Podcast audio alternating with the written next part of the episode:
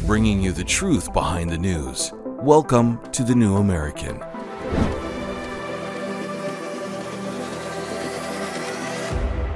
Welcome, everyone. I'm Paul Dragu. We're glad you can join us.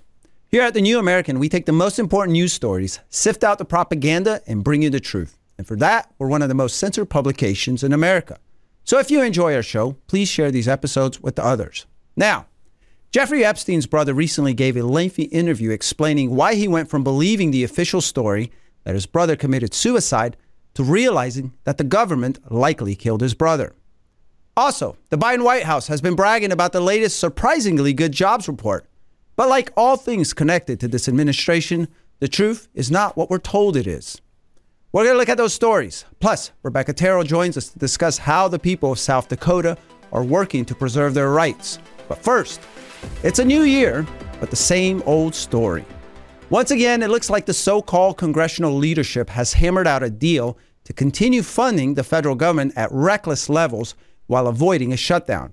On Sunday, new House Speaker Mike Johnson, together with Senate leaders, announced a new $1.59 trillion spending bill aimed at avoiding a looming government shutdown.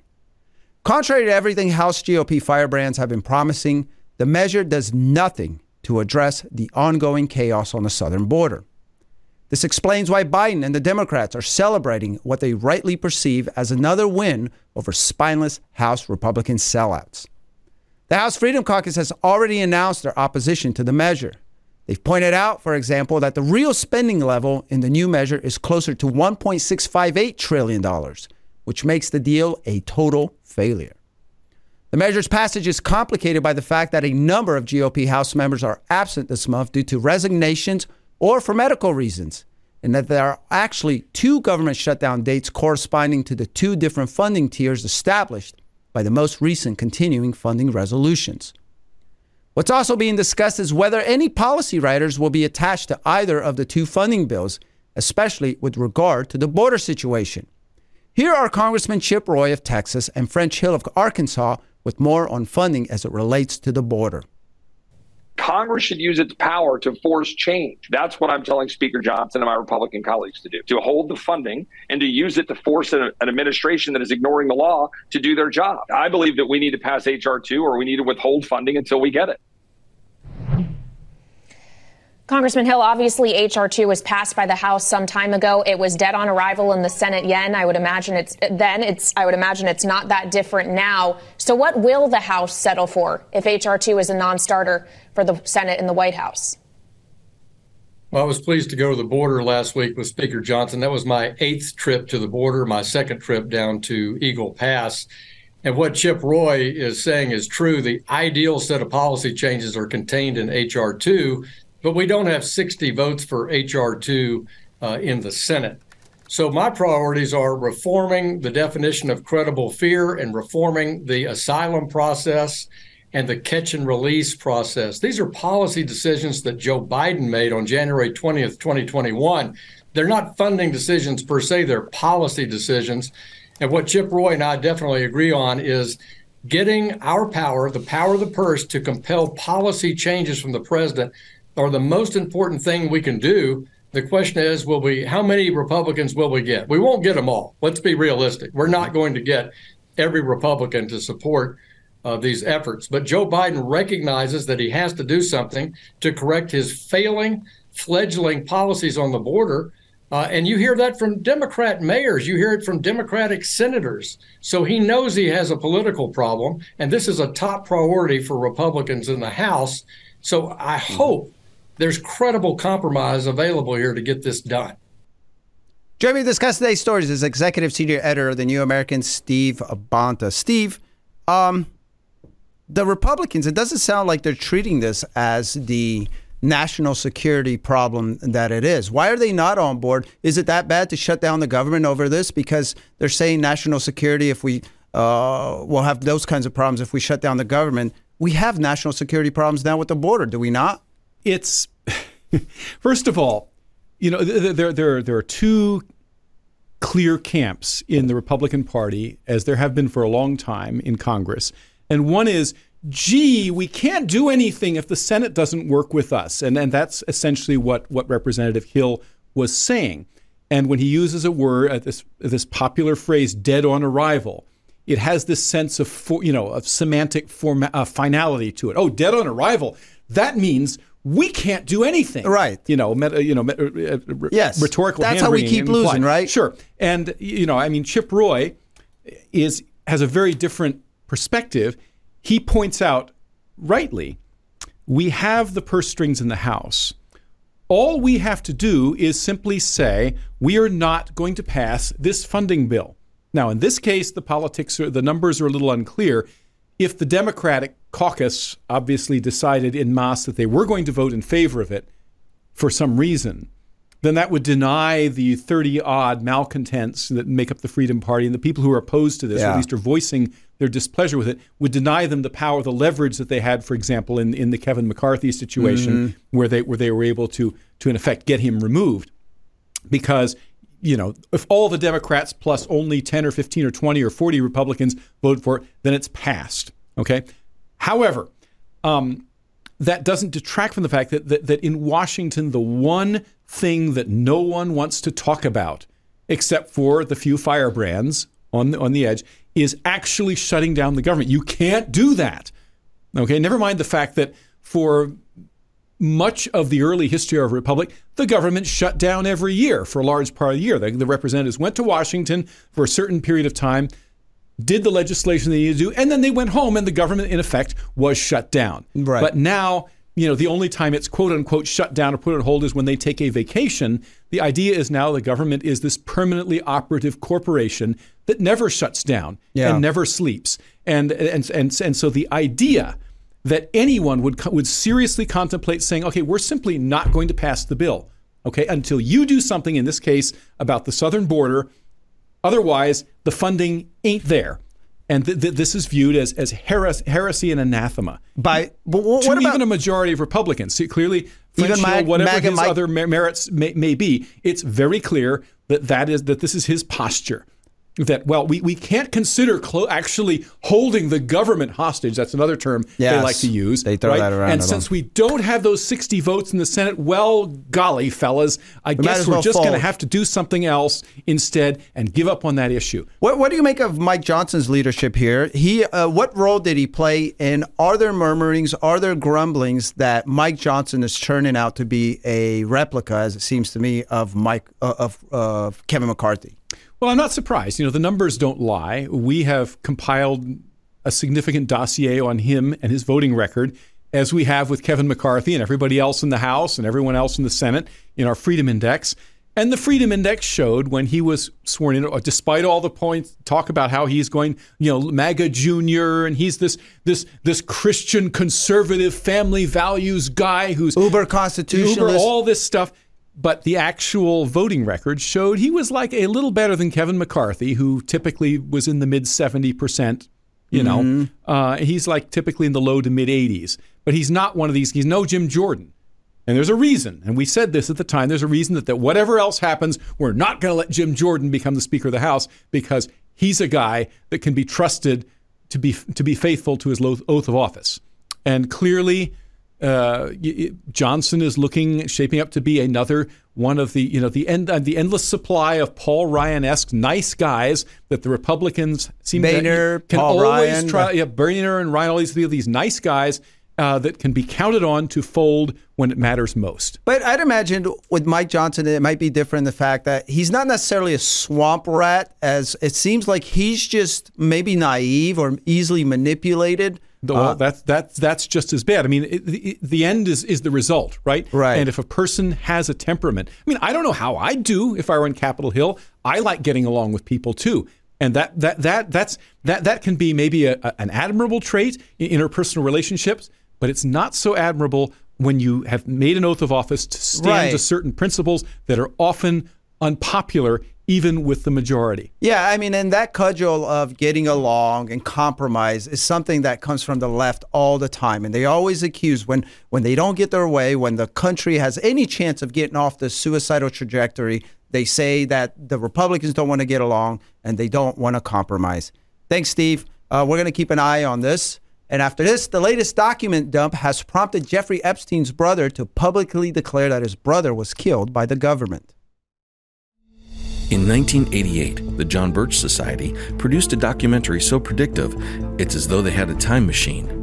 Out of Control Immigration Invasion was produced and hosted by investigative reporter William F. Jasper and looks at the growing problem of unrestricted illegal immigration that, in 1988, already saw upwards of 10 to 20 million illegal aliens within the borders of the U.S.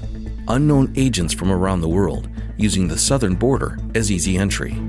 Certainly, some are innocent families escaping hardship, but also certainly some are criminals, potentially terrorists is it not appropriate that there be some criteria for the entry of any sovereign nation? Why should the US be different than Canada, Germany, Russia, Japan, or every other country on the planet? Out of control, immigration invasion. Watch this time capsule of prescient wisdom at thenewamerican.com slash out of control.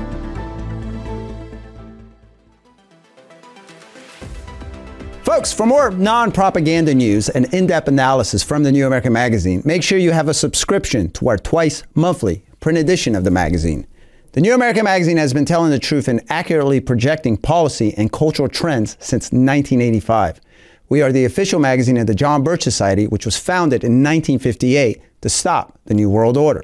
No other magazine has been as accurate and for as long about where policy and culture were heading than the New American. You get a subscription online at thenewamerican.com. Just hit the magazine tab on top and then hit subscribe on the drop down. If you prefer, you can call for a subscription.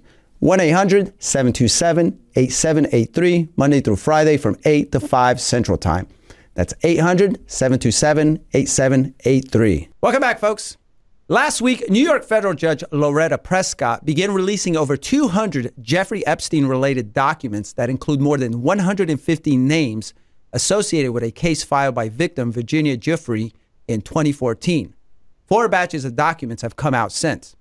The release of these documents has renewed public interest in a story with deeper and darker implications than the mainstream public realizes.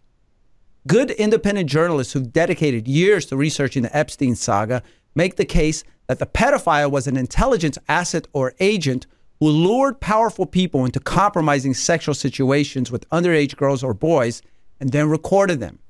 The videos are then allegedly used to bribe, manipulate, and control these people, many of whom are politicians. One of the ways these compromising videos are used is to affect policy. Tennessee Congressman Tim Burchett said this outright that he believed many of his colleagues were compromised in this way. In July 2019, Epstein was arrested on federal sex trafficking charges. A month later, he was found dead in a federal jail cell in New York City. His death was ruled a suicide which immediately triggered disbelief among everyone who knew better. One of the people who initially believed the suicide cover up, but no longer does, is his brother, Mark. In a lengthy interview with Tucker Carlson, during which he did not show his face, Mark Epstein discussed his many unsuccessful efforts to get more information about his brother's death. He also discussed several reasons he believes his brother was killed. Here are just two of them. Do you think your brother killed himself? Not now. No. When I first heard he was dead from suicide, I had no reason to doubt it, so I accepted that. But then after the autopsy and after Bill Barr made that asinine statement, I said, this was not a suicide.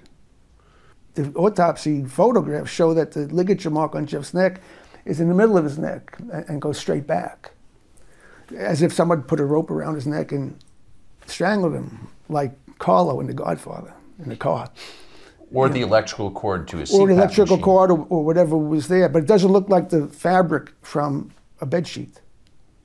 So if um, it seems clear just from the photographs right. of his autopsy that he was strangled with, say, a cord, wouldn't you test that cord for his DNA? Yeah, nobody knows, seems to know where that is. Also, the way they said he was hanging, and again, he had to be there for at least two hours. When you die, the blood in your body settles to the gravity takes the blood down to the lowest parts of your body and they become blotchy from the uh, blood pooling under the skin. So the back of his legs and his buttocks should have what's called lividity. They should have this blotchiness like bruising uh, look on the back of his legs and his buttocks. The autopsy photographs show that his legs are clean clear.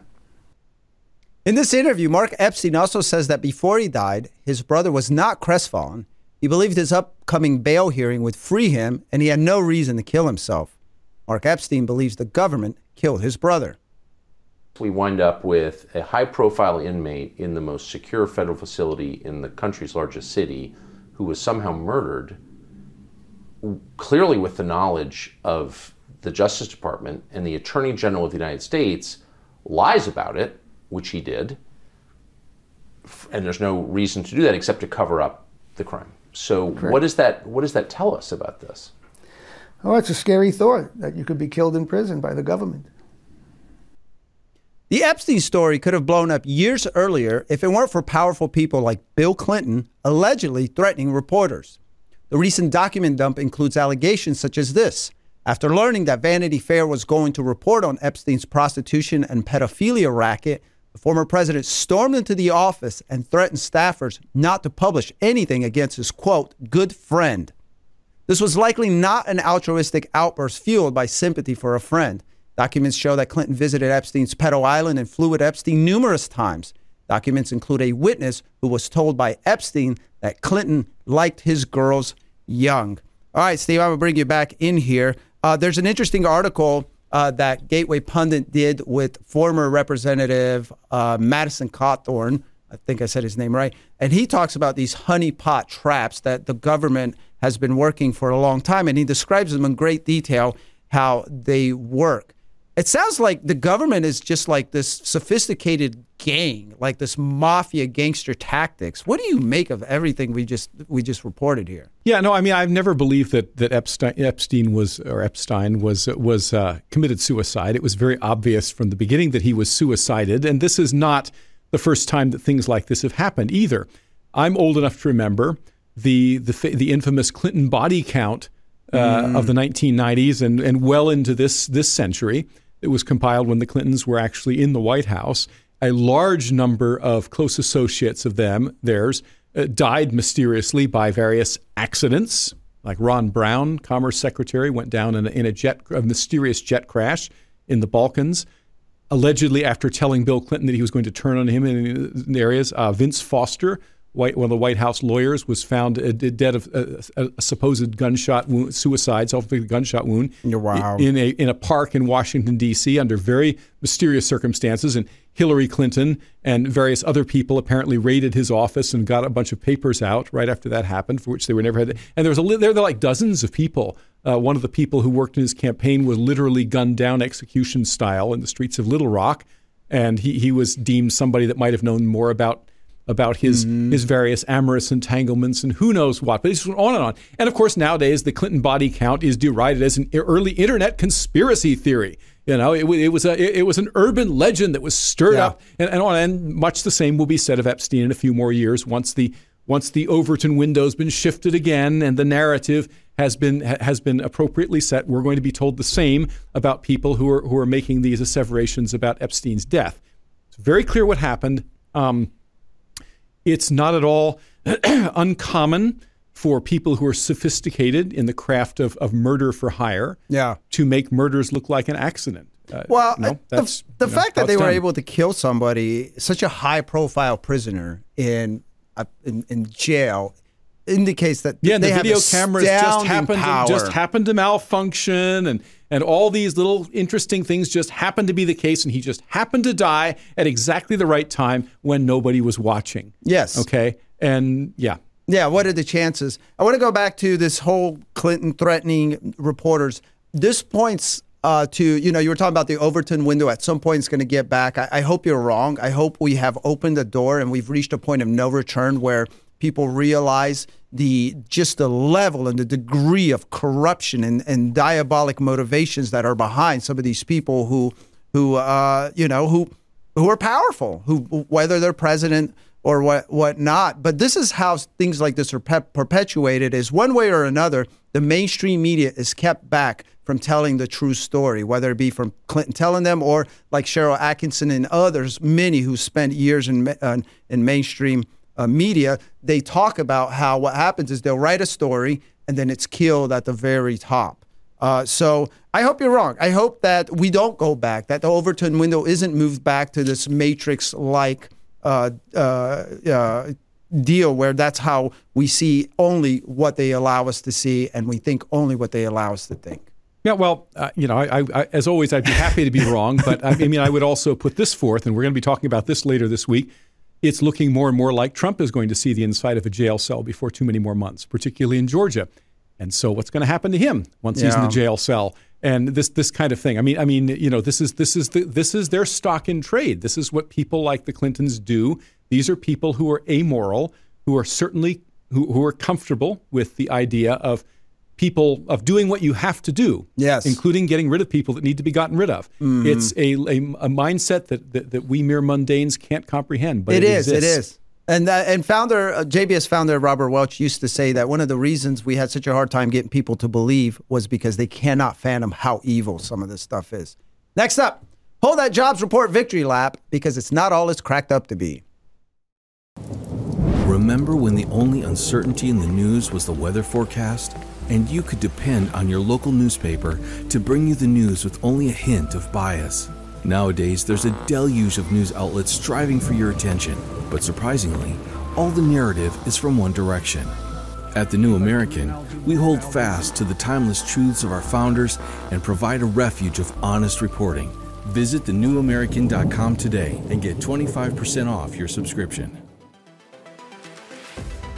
The New American has just released our latest bookazine, a collection of articles on self reliance. It's called Self Reliance Foundation of Freedom. Without individual responsibility and without the ability to take care of ourselves without government help, we cannot be free. In this polished collector's edition, we have articles on a number of important topics, including the self sufficiency of the founders, preparing for a worst case scenario, firearm self reliance, building a wood shack, and the importance of community, among many other topics. Now, the authors of the articles are experts in their fields. We encourage you to get a copy. You can order your copy at thenewamerican.com forward slash shop, or you can call our office at 800 727 8783. However, you do it, make sure you get your copy of Self Reliance, the Foundation of Freedom. It turns out that the much touted Biden recovery is largely smoke and mirrors. According to Fox News' Elizabeth MacDonald, a careful look at last year's employment numbers shows that the Bureau of Labor Statistics quietly removed 439,000 claimed jobs created through the end of November 2023. This means that the number of new jobs that the Biden administration and its mainstream media echo chambers have been crowing about for months was grossly overstated. It also means that of the jobs actually created, a very high percentage were government and not private sector jobs. For example, out of the 216,000 total new jobs reportedly created in December, 52,000, almost one fourth of them, were government jobs. Overall, the government created an average of 50,000 new jobs in each month of the final quarter of 2023. And not only that, the number of new jobs in the healthcare sector, which is heavily subsidized by government, was 59,000 in December. This means that at least half of the new jobs are either government or jobs critically dependent on government. Here's Steve Forbes on Fox Business. Well, the amazing thing is, when you look at it, it becomes rather weird. The number of jobs were declined in the household survey, which is very good on small businesses, went down almost 700,000. The number of people in the workforce went down by almost 700,000. So you have to ask when you look at these numbers month to month, what is going on? Do they have a problem with seasonal adjustments or something else? Because to have a, a saying we created 200 plus thousand jobs, but have a decline of 700,000 in the actual household survey, something doesn't give. And has been pointed out by many analysts is that uh, this jobs report shows a disproportionate number of government jobs, healthcare jobs, which comes from the government. So it's not a very strong one when you go in the innards of the thing, and a lot of weirdness lurking there. Here's something closer to the truth. Many of the jobs supposedly being created by Biden's policies are merely being reconstituted post COVID. And it was the Biden administration's COVID policies that destroyed jobs in the first place. Moreover, a very sizable part of these supposed new jobs are non productive. As government jobs, they're not creating wealth or participating in capital formation. Moreover, they're being paid for by the taxes of America's dwindling productive class. Here are a few statistics that tell the real tale. The manufacturing sector, one of America's most important sources of economic productivity and expansion, has been contracting for 14 straight months. U.S. labor force participation is currently at a historically low level of 62.5%. The same December jobs report claiming 216,000 new jobs also reveals that a whopping 683,000 workers dropped out of the labor force during that same period. 8.69 million people now hold down more than one job just to make ends meet. And the economy has lost more than 1.5 million full time workers since last June, and it has added 796,000 part time workers.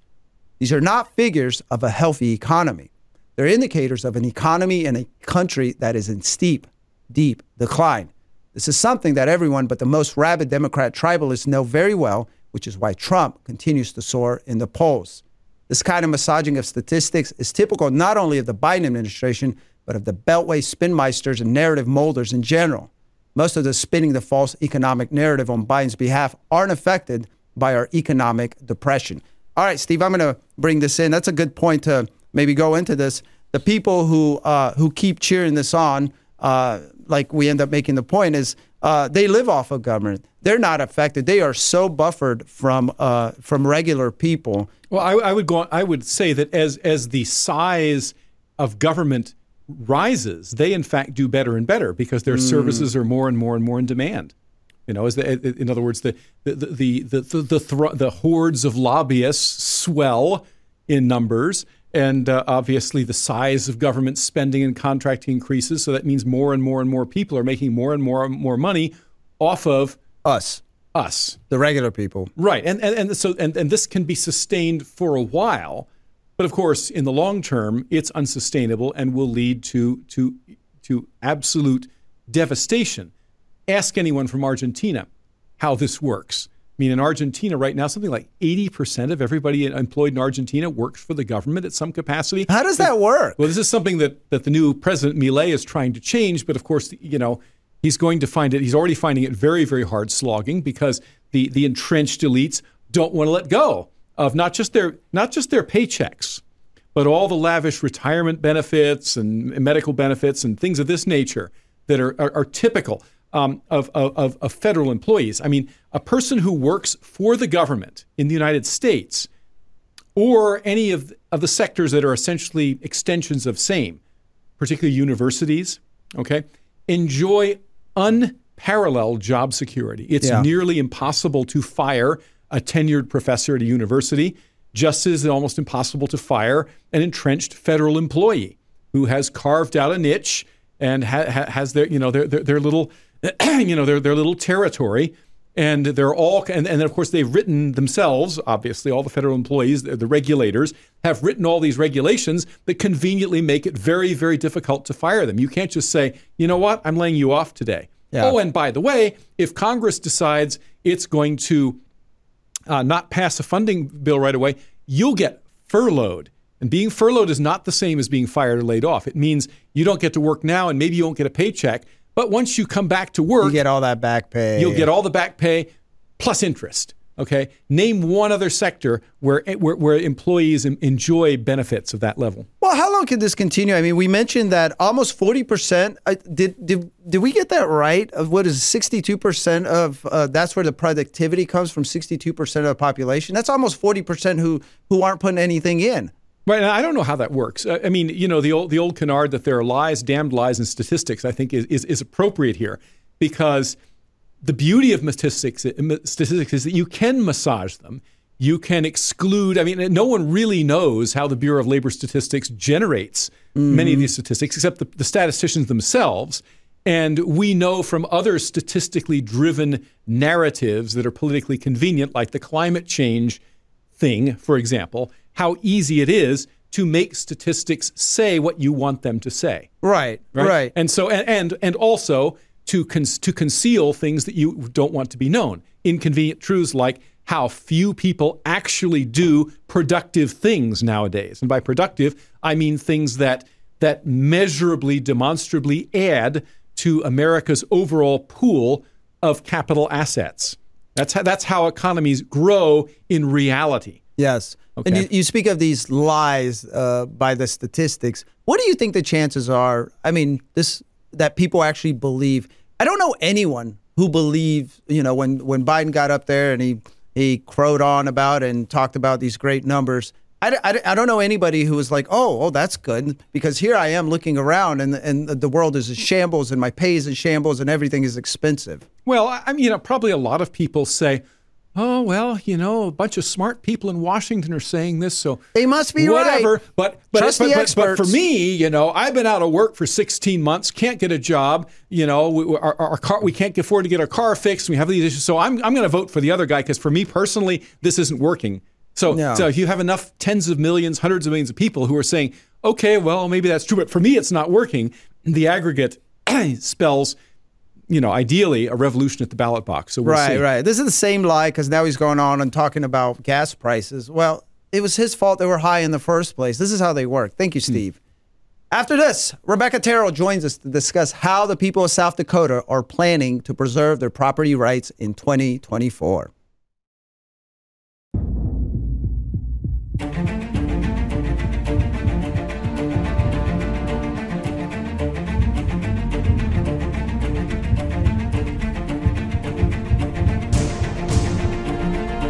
Freedom is the cure. You're dead on. This is the largest experiment performed on human beings in the history of the world. The more you know, What they're doing is they're forcing vaccination on people, and I believe they are killing people with this vaccination. the freer you are. It's murder. They are basically murdering people in hospitals. The all cause mortality we know is now higher in the vaccinated group than the unvaccinated group. Stay informed on the issues that affect freedom. Get a subscription to The New American today. TheNewAmerican.com.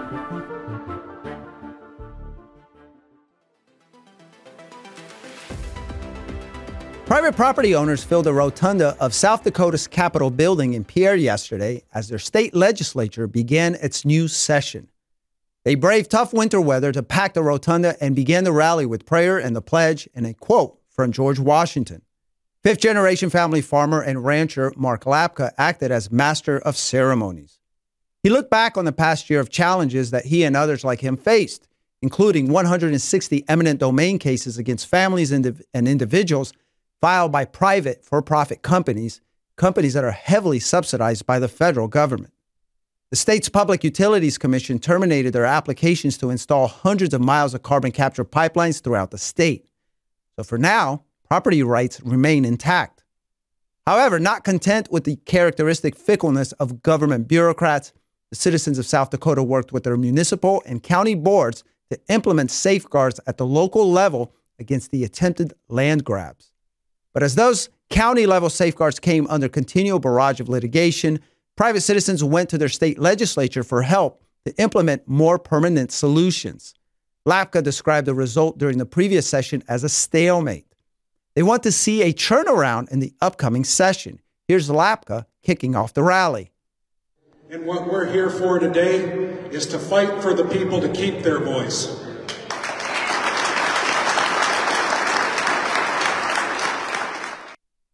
Other farmers and landowners gave their testimonies of personal experiences with carbon capture land grab attempts. County commissioners and state legislators addressed the crowd too during the hour long rally. Republican Jon Hansen, who currently serves as Speaker pro tempore of the House of Representatives, spoke for all present. And you know, over the last year or so, it's been really hard to listen to these stories, to Jared's stories and others. It's maddening, it's frustrating. Summit Carbon Solutions has bullied their way into South Dakota like they own the place. That's just the reality. They have abused our farmers, they have sued our landowners, sued our counties, attempted to preempt our local elected officials' decisions. Not exactly the South Dakota way.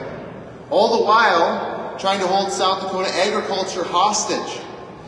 Give us your land and bend the, to the demands of the climate activists, or the same climate activists will destroy your industry. It's essentially what they said. But I'm here to tell you, South Dakota's ag economy is here to stay, and our family farmers and ranchers will continue to grow and thrive without bending the knee to the climate change agenda.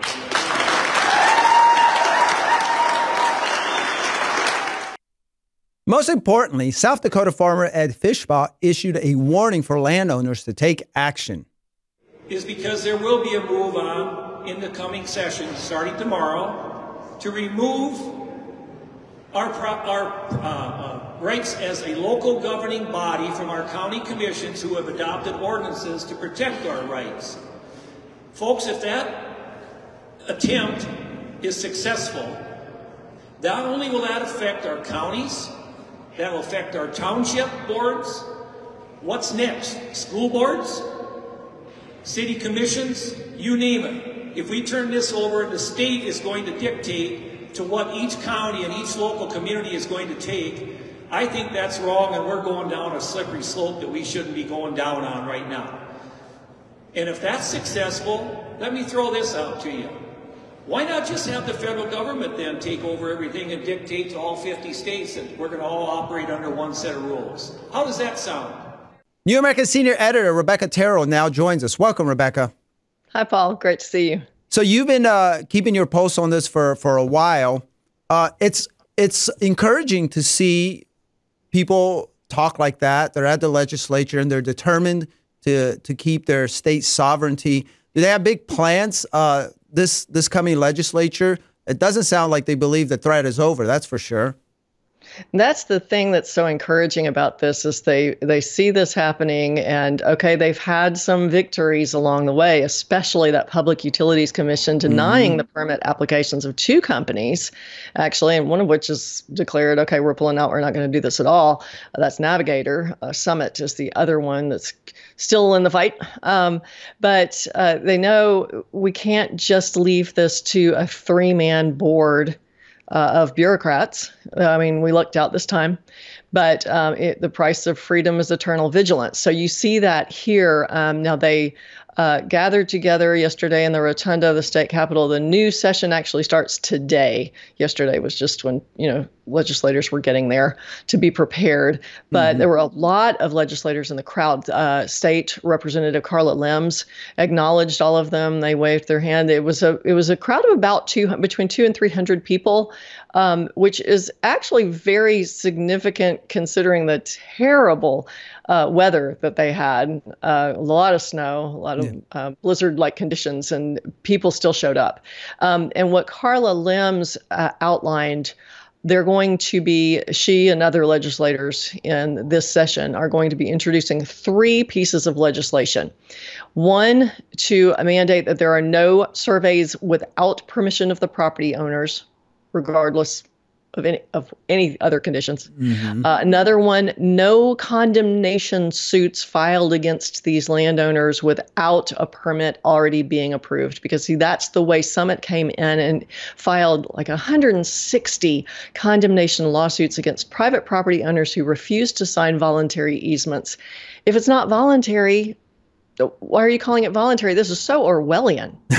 and the third and the third piece of legislation that she promised is they are going to pass try to pass a bill that dictates no eminent domain for private use because these companies, Navigator Summit and all the others that are that are planning to take advantage of government subsidies and and install these pipelines, they are all um, for profit companies, this is not, you know, they use this climate change. You heard Jon Hansen say that about climate change. Yeah. They use climate change and say, oh, this is for the public good. Yeah. Well, there is no public good if private property rights are thrown out the window. There's no public good if individual rights are just completely violated. That makes no sense at, at all. Going back to this eminent domain deal, now, I was under the impression that oh, eminent domain was something that only the government can do. And the fact that they have to draft legislation um, basically detailing and reinforcing the idea that, that you can't do that, what is that?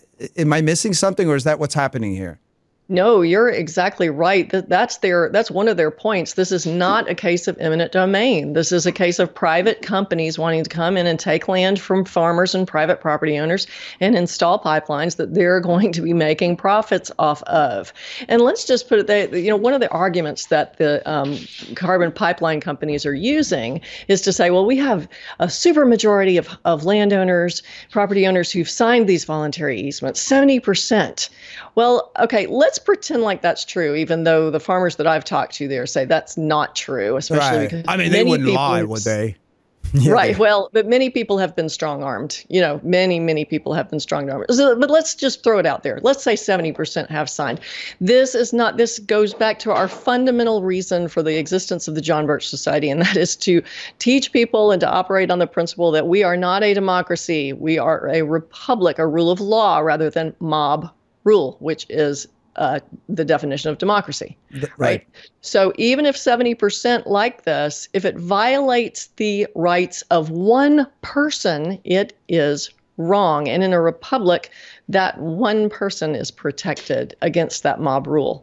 Right. So this is a great lesson in that. It is. It is. And uh, we've been harping on this for decades. Uh, the whole we are not a democracy, we're a, a republic. And we get lots of flack for it from mainstream, but I think a lot of people are coming to realize this. One of the most uh, outspoken people about this seems to have been one of the presidential candidates.